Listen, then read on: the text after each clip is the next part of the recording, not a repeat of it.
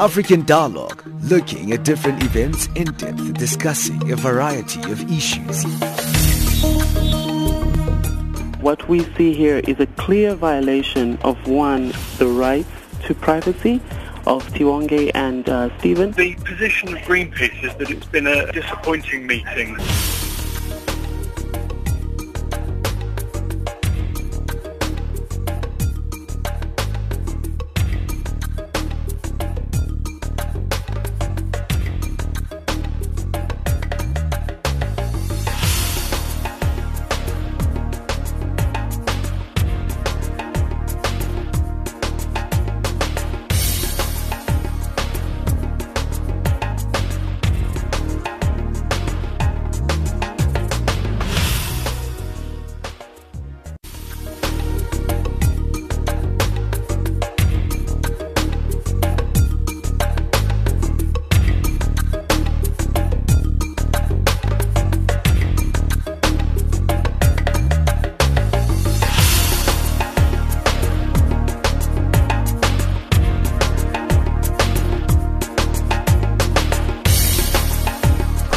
Well, good morning. Thank you for joining us for a new week of African Dialogue. You're listening to us right here on Channel Africa.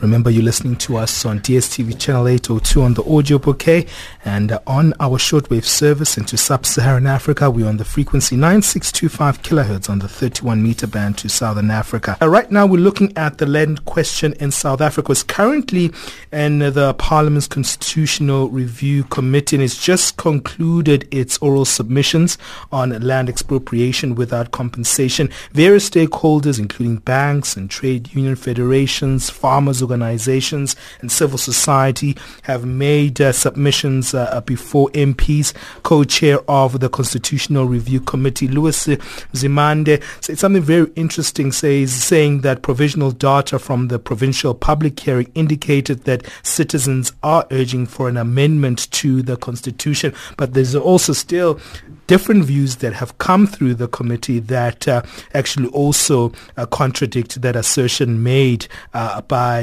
the co-chair of uh, the committee. But joining us in studio, we've got Elmien du Plessis, who is the associate professor in law at the Northwest uh, University. Thank you for coming into the studio. I know you were just in Joburg, so it's great to have you here, Elmien. Thank you. And uh, we've got Professor Ruth Hall, who is a senior researcher at the Institute for Poverty, Land and Agrarian Studies. Haven't spoken to her in a while, but I've been hearing her speaking in different platforms.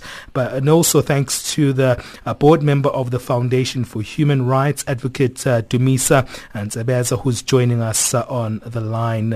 Uh, Elmien, tell us a little bit about uh, just uh, how you got into these conversations about land and uh, tell us a little bit about uh, what you think the process is going through right now. A lot of interesting um, oral submissions that were made last week. What are your thoughts around it? Um, so I got into this conversation. I actually did my doctorate eight years, or ten years ago on compensation for expropriation. So this is obviously something we've been dealing with for a while, and it's been coming for a very, very long while. So I think people like um, the advocate and Ruth, and we all we've been waiting for this process to catch public momentum. So sure. I think we are glad that this is now out in the open, and it's getting the urgent attention it needs.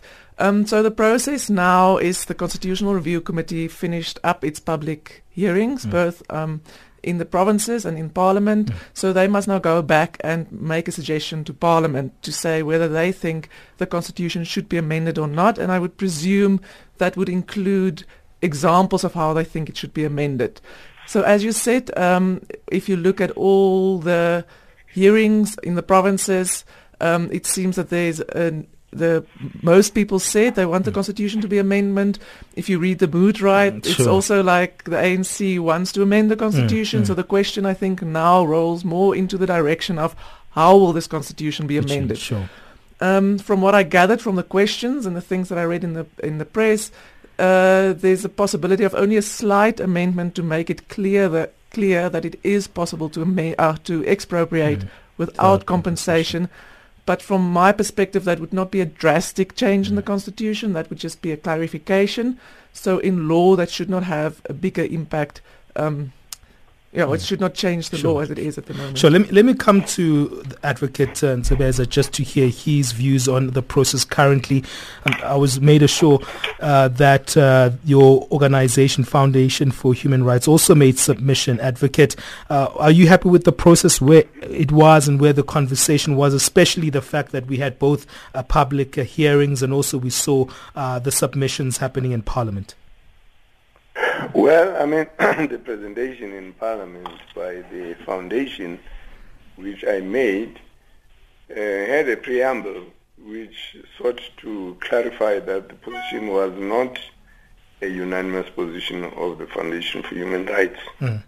Um, it was uh, um, a position that reflected more the views of management Sure. and program staff who have been involved, you know, on the ground uh, with community-based organizations, farm workers and farm dwellers and women on the farms that uh, that you know they were of the view that there is a need for um, you know uh, an amendment of Section 25 uh, because of the following concerns.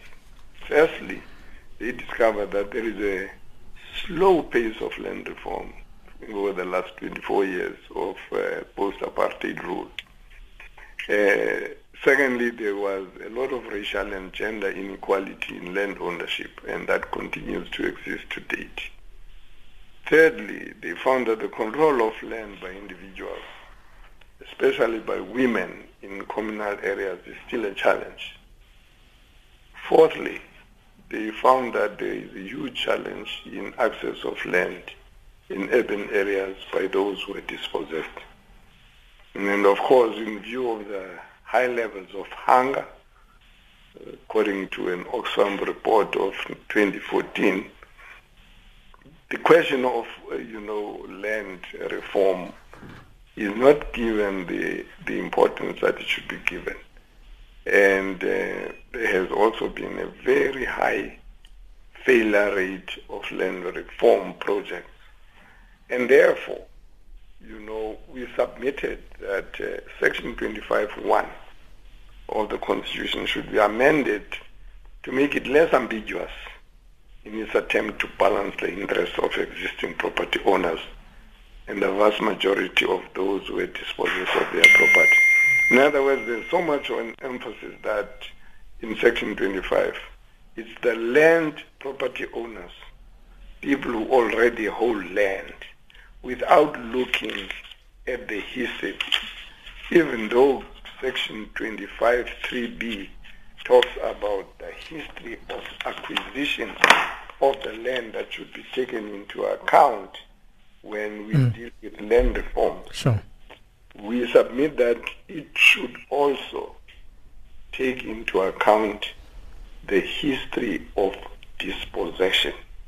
Because to look, as we say in our, as we said in our submission, just to look at the history of acquisition of the property and restricting that history to the legal owner of land at the point of expropriation is ahistorical Mm. Because it does not look into the history of dispossession and how that dispossession in a post-apartheid democratic South Africa can never be justified at all. Let me bring in uh, Professor Ruth Hall into the conversation. Professor Ruth Hall, I know that you've been very much critical, especially at the beginning of uh, the conversation of land expropriation without compensation on the current land reform uh, program, and you have been uh, criticizing it, saying that uh, it is very much slow paced and it has been inefficient in the way that's been carried out,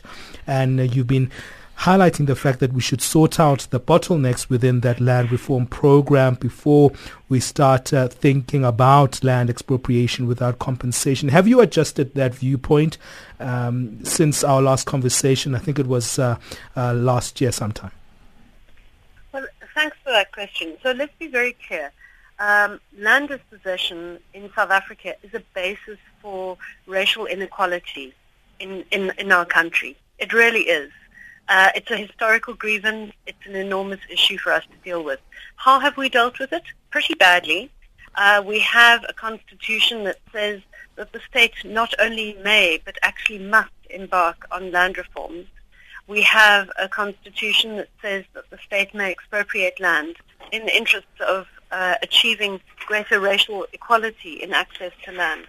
So we actually have a mandate for transformation in the Constitution. It's already there. we already have it. And the interesting thing and the important political point to make is that the state uh, and the ANC in government has chosen not to use these powers for the past 22 years since the Constitution was passed in 1996. So I think that the really, the really big question that we should be asking is where is the politics of the state right now? Uh, now, I've been part of a very interesting uh, community-based um, workshop over the past few days with activists from around the country, every single province. And people are saying, our problems are these. The state is corrupt. It doesn't allocate land to the poor. It allocates land to the rich. We have a problem with, uh, with, uh, with traditional authorities who are charging us rent we have a problem with uh, farm work, farm dwellers being evicted from farms. We have a problem with urban people being evicted from urban land. These are the real issues. So I think that in a sense we have misspecified what the problem is. And I think that there's a lot of blaming the Constitution for what have been really political debates. There's a really important mm-hmm. political debate about who should get access to land on what terms. At the same time, I would say it's very likely that we will have an amendment to the Constitution, and the ANC will favour one that is quite minimal and will clarify that there can be expropriation without compensation. But let's be clear, the ANC hasn't used its powers for the past 22 years, so why do we think that it will now? The, the big question is how will the politics uh, turn out? I think that we need to uh, really clarify what the demands are mm. from ordinary mm. people mm. across the country. I'm going to take a quick break and we're going to come back to those questions. I mean, I want you to look at some of those two issues that were brought forward by uh, Professor Ruth Hall there, especially the structural mishaps that we already have in the current uh, land reform structure. And uh, Advocate Dumisani Ntsebeza calling for the fact that that uh, change of Section 25 should actually have that kind of component that contextualizes um, uh, the, the history of acquisition of land in the country. Well, let's take a quick break. It's 11:20 Central African Time. We're discussing the South Africa's Parliament's Constitutional Review Committee. The big conversation was around a, a change in Section 25 and the inclusion of uh, uh, land expropriation without compensation. That's the emphasis that everyone has been talking about. Let's take a quick break. We'll be back with our guests after this. Swiss chocolate wouldn't be Swiss chocolate without African cocoa. you know, it's funny when you think about it that way because you realize just how important Africa is to the global economy. And as long as we are deemed to be inferior by the community out there, nothing's ever going to change. I believe it was one of the uh, ancient Greek philosophers who said that when we teach, we'll learn twice. Hello, Africa. Welcome to 1000 African Voices on Channel Africa. 1000 African Voices every Saturday morning at 9 a.m. with repeats on Sundays between 10 and 11 as well as on Monday morning between 3 and 4 Central African Time. 1000 African Voices with me, Awurengwi C on Channel Africa, the voice of the African Renaissance from an African perspective. Thank you for joining us right here on Channel Africa. Remember, you're listening to us on DSTV channel 802 on the audio bouquet. And our external service into sub-Saharan Africa is on the shortwave frequency 9625 kilohertz on the 31 meter band to Southern Africa. And a great uh, um, panel that we have today. We have Elmien du Plessis joining us in our studio, Associate Professor in Law in the Northwest University. Professor Ruth Hall is a Senior Researcher at the Institute for Poverty, Land and Agrarian Studies and advocate Dumisani Ntsebeza joins us. He's a board member of the Foundation for Human Rights. Uh, two different points coming from our other panelists on the line there, Elmien. Uh, the fact that uh, um, you know, Advocate Ntsebeza is highlighting the fact that, uh, uh, you know, this change in the constitution will allow, um, if uh, his submission is taken to heed should actually take uh, historical disposition into account and um, um, Professor Ruth Hall arguing the fact that the structural mishaps that we're currently seeing in the current reform program is actually where things are making this process a little bit harder because is it a constitutional matter or is an is it an implementation issue? Okay, I'm going to start with Ruth's concern first. Of course, I agree um, because it's difficult not to agree if you have a high-level panel report that pinpointed where the problem is and that also highlighted that the, the problem lies not in the Constitution.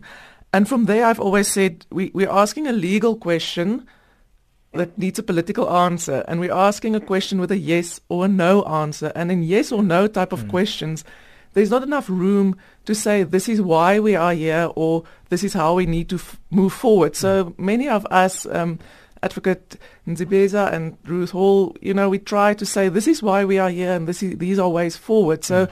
um, that came out of the conversation, which I think is a good thing. So mm. we must hang on to those mm. diagnoses and, and the suggestions and we must work with that.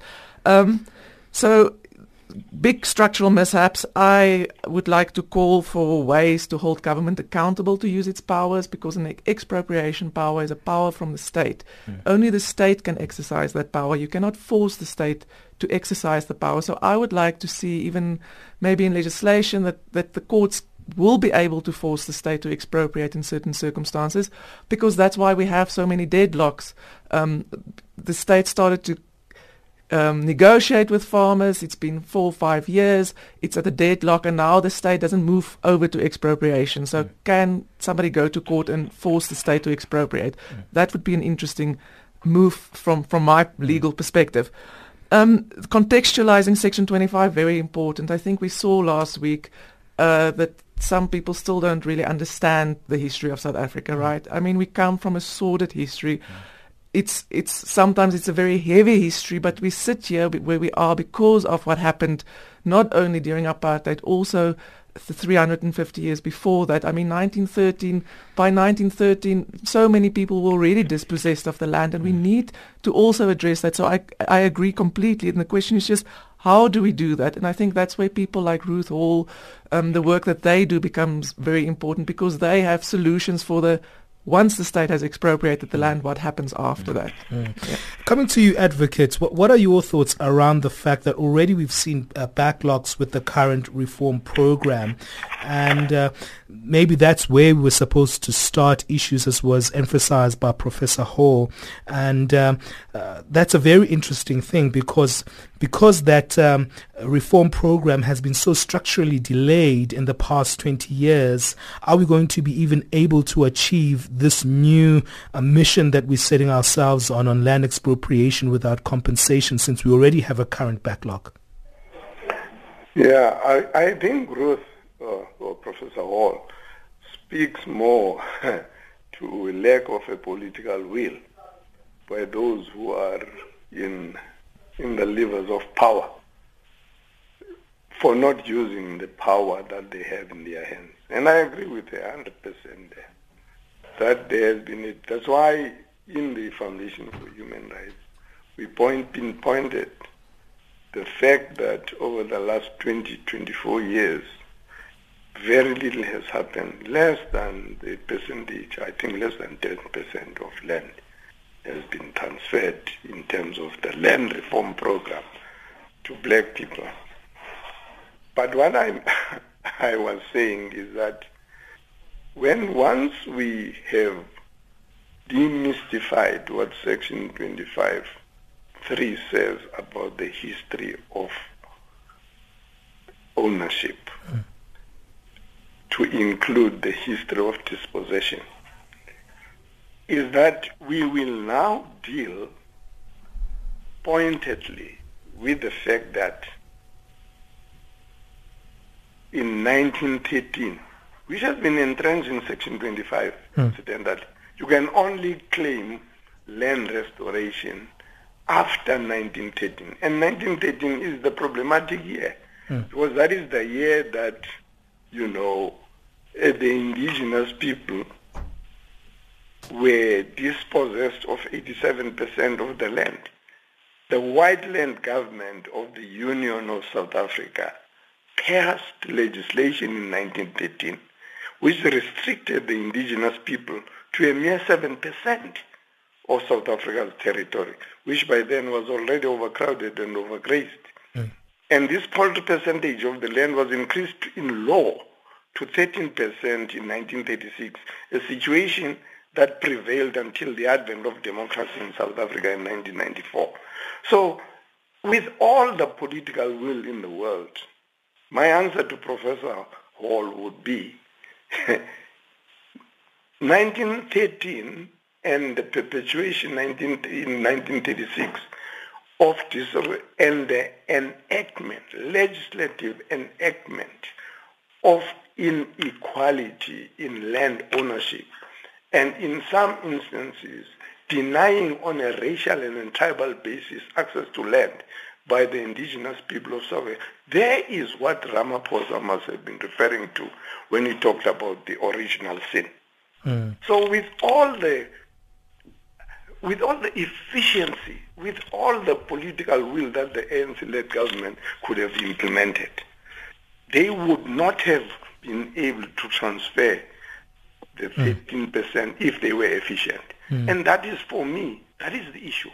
Mm. Are we satisfied that in a post-apartheid democratic Republic of South Africa, which is a constitutional republic, that we are talking about equality when we say the origin, I mean the indigenous people are only who happen to be in the hmm. majority in, in a, are only entitled to 10% of the land. Mm. So let that me, is the question. Let me bring it back to Professor Ruth Hall. What, what, are your thoughts there, Professor, in terms of what uh, Advocate Dumisa Ntsebeza is highlighting there in terms of elaborating on the historical context? Well, I entirely agree with him uh, on this historical context. Uh, but let's get back to the question of political will. So we have this historical con- context, which is of dispossession, and dispossession being the basis of poverty and inequality within the country. Now what do we do? Uh, we have democracy in 1994. We have a new constitution in 1996. It says that the state must enact land reform. In fact, it, it doesn't only empower the state, it obliges the state to enact land reform that says that it must redistribute people uh, to uh, make available land on an equitable basis. It must restore land to people. So why has it not done so? I think that that's really the first key, key question is why has the state chosen not to embark on land reforms? And I think that the ANC has been quite upfront in the past few months to say to say that they actually have failed on the mm. land question. But I think that the second question is to say, well, then if if the ANC has has chosen in government not to embark on land reforms very substantially to address this historical problem, then uh, what is the way forward? Now, I think that it's important to distinguish between two perspectives. And one is the ANC perspective, which is that we should clarify that the state may, on occasion, embark on land uh, expropriation without compensation, versus the EFF perspective, which is that there should be state custodianship and nationalization of land. Those are two very, very, very different points of view. Um, and I, my view is that actually what we're, we're likely to see in this constitutional review committee process is that the two parties are not likely to agree uh, on how to proceed. Uh, because I think that the ANC is saying, okay, we will generally protect the market, but on occasion we will expropriate without compensation, versus the EFF position, which is that all land, no matter whether you're white or black, rich or poor, all land will, will belong to the state. And that, that, that also has, um, has enormous implications. So I think that we're actually at a bit of a stalemate, mm. and it's going to be very important how we go Sure. All right. Um, I know that I have to let you go there, Professor Ruth Hall. Um, let, I'm going to go for a quick break, and then I, I want uh, our two guests who are in our studio and one on the line uh, to give us a feedback to those contradictions that we're seeing politically in terms of how the expropriation process will unfold. And I know we, we saw the case that was being made by the banks in terms of the land value um, chain of uh, uh of the process itself and how they actually relate with uh, this new um, conversation that's happening and seems like they're very conservative around these areas, yes, to protect their own assets, but we'll deal with these contradictions that are still coming out even at this late stage of the debate. Welcome to Change Your Game on Channel Africa, the African perspective. We are coming to you from Johannesburg, right here in South Africa. I'm Asanda Beda, your host. Change Your Game, the program that promotes open discussion and social dialogue as we highlight real issues in the African entrepreneurship ecosystem. Trevor Mumba now joins us in studio to talk about his entrepreneurial and personal journey. Welcome to Change Your Game, Trevor. Thank you so much. Um, it's an honor to be here. Palesa Mukubung, who's a designer. Welcome, Palesa, to Change Your Game. Thank you. Your role at the fourth annual Fashion Without Borders event? I just know that I need to arrive and and, okay. and do my part and do it really, really well. Yeah. Well, it's 11.33 Central African time. Thank you for joining us right here on Channel Africa. Uh, today we're looking at the land question. It's currently at Parliament's Constitutional Review Committee. Here on African Dialogue, we've spoken on this very subject many, many times and we seem to be coming back. And it's very important to come back, especially because in every stage this conversation of land in South Africa has been, it seems like uh, there's new additional um, conversations that are taking place at different stages. And let me take that back to you, Advocate Ntsebeza, before I come to Elmien in the studio, what Ruth Hall is highlighting before we had to let her go in terms of the political agenda that uh, maybe the ANC has versus to that of the EFF. EFF is calling for all land to be owned by government, whereby um, the ANC has a more nuanced approach in terms of it says it still will have the interest of capital and the markets, uh, but it will appropriate land in terms of uh, uh, its own uh, imperatives and prerogatives. Um, how do we navigate that? Because it seems like we're still not clear the framework in which the expropriation itself will take place. Well, in the Foundation for Human Rights, on, behalf, on whose behalf I'm speaking, I can only say what we um, would hope could happen. Sure. And um, we think that, uh, I mean, litigation is, we anticipate there is going to be litigation mm. because we, you know, even with the, you know, the recommendations that we make, which we believe are, you know, uh, are very reasonable.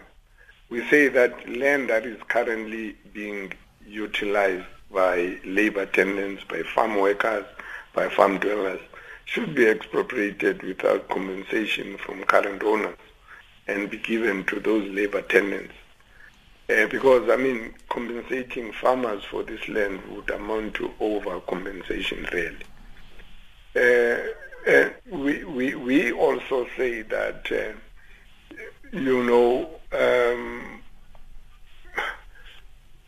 land that is not used at all, uh, you know, land that is, uh, you know, uh, underutilized, this, that is land that not even the, you know, the the owners uh, would would have a quarrel with uh, when it if it is it was uh, you know uh, uh, expropriated because there is no justification for holding land in a country suffering from land hunger as South Africa does for speculation for speculation purposes. Mm.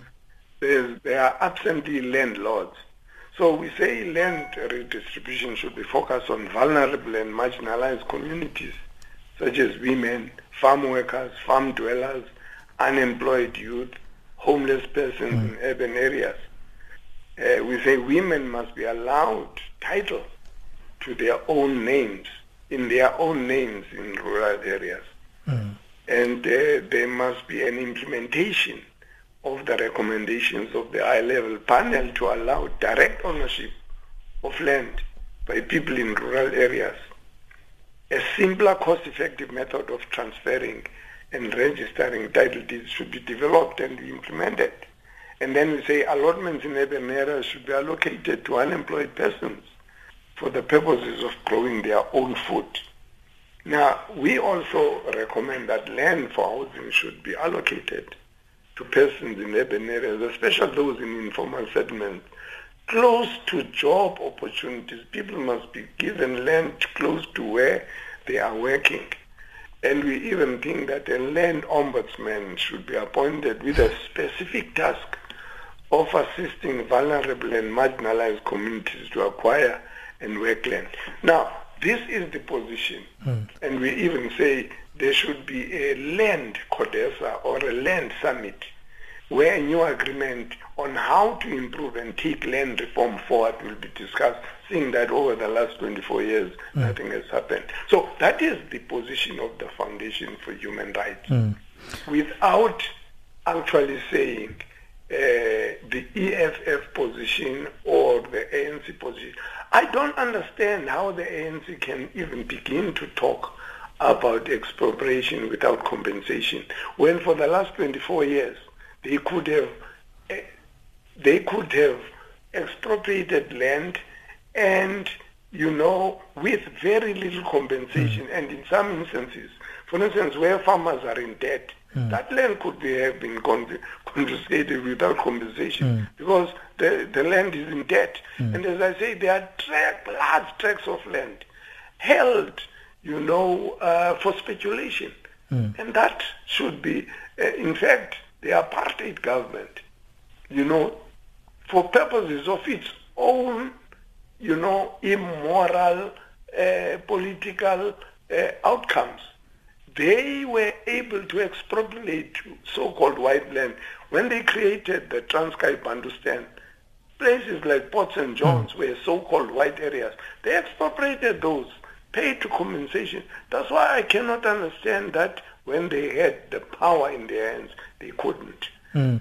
We say even now they still can do expropriation without compensation in in the in the limited areas for purposes of empowering the communities, the marginalized, the poor, you know, the women in society, and that can be done, and that can even be negotiated. Mm. Let me let me get final statements from uh, Elmien. Wh- What are your thoughts? I, I know that Advocate Ntsebeza is looking at it from a socio-economic perspective, but from your own individual viewpoint, how do you think this framework of land expropriation should unfold? Because there's still different patterns of thinking on uh, the systems to be adopted in making it happen. Yes, I think uh, there's actually quite a lot of common ground between our views, um, if not, if if not that I completely agree with that. Um, and I and I think we should have had a CODESA first before we started a process like this, because expropriation is only a power for the state to acquire the land.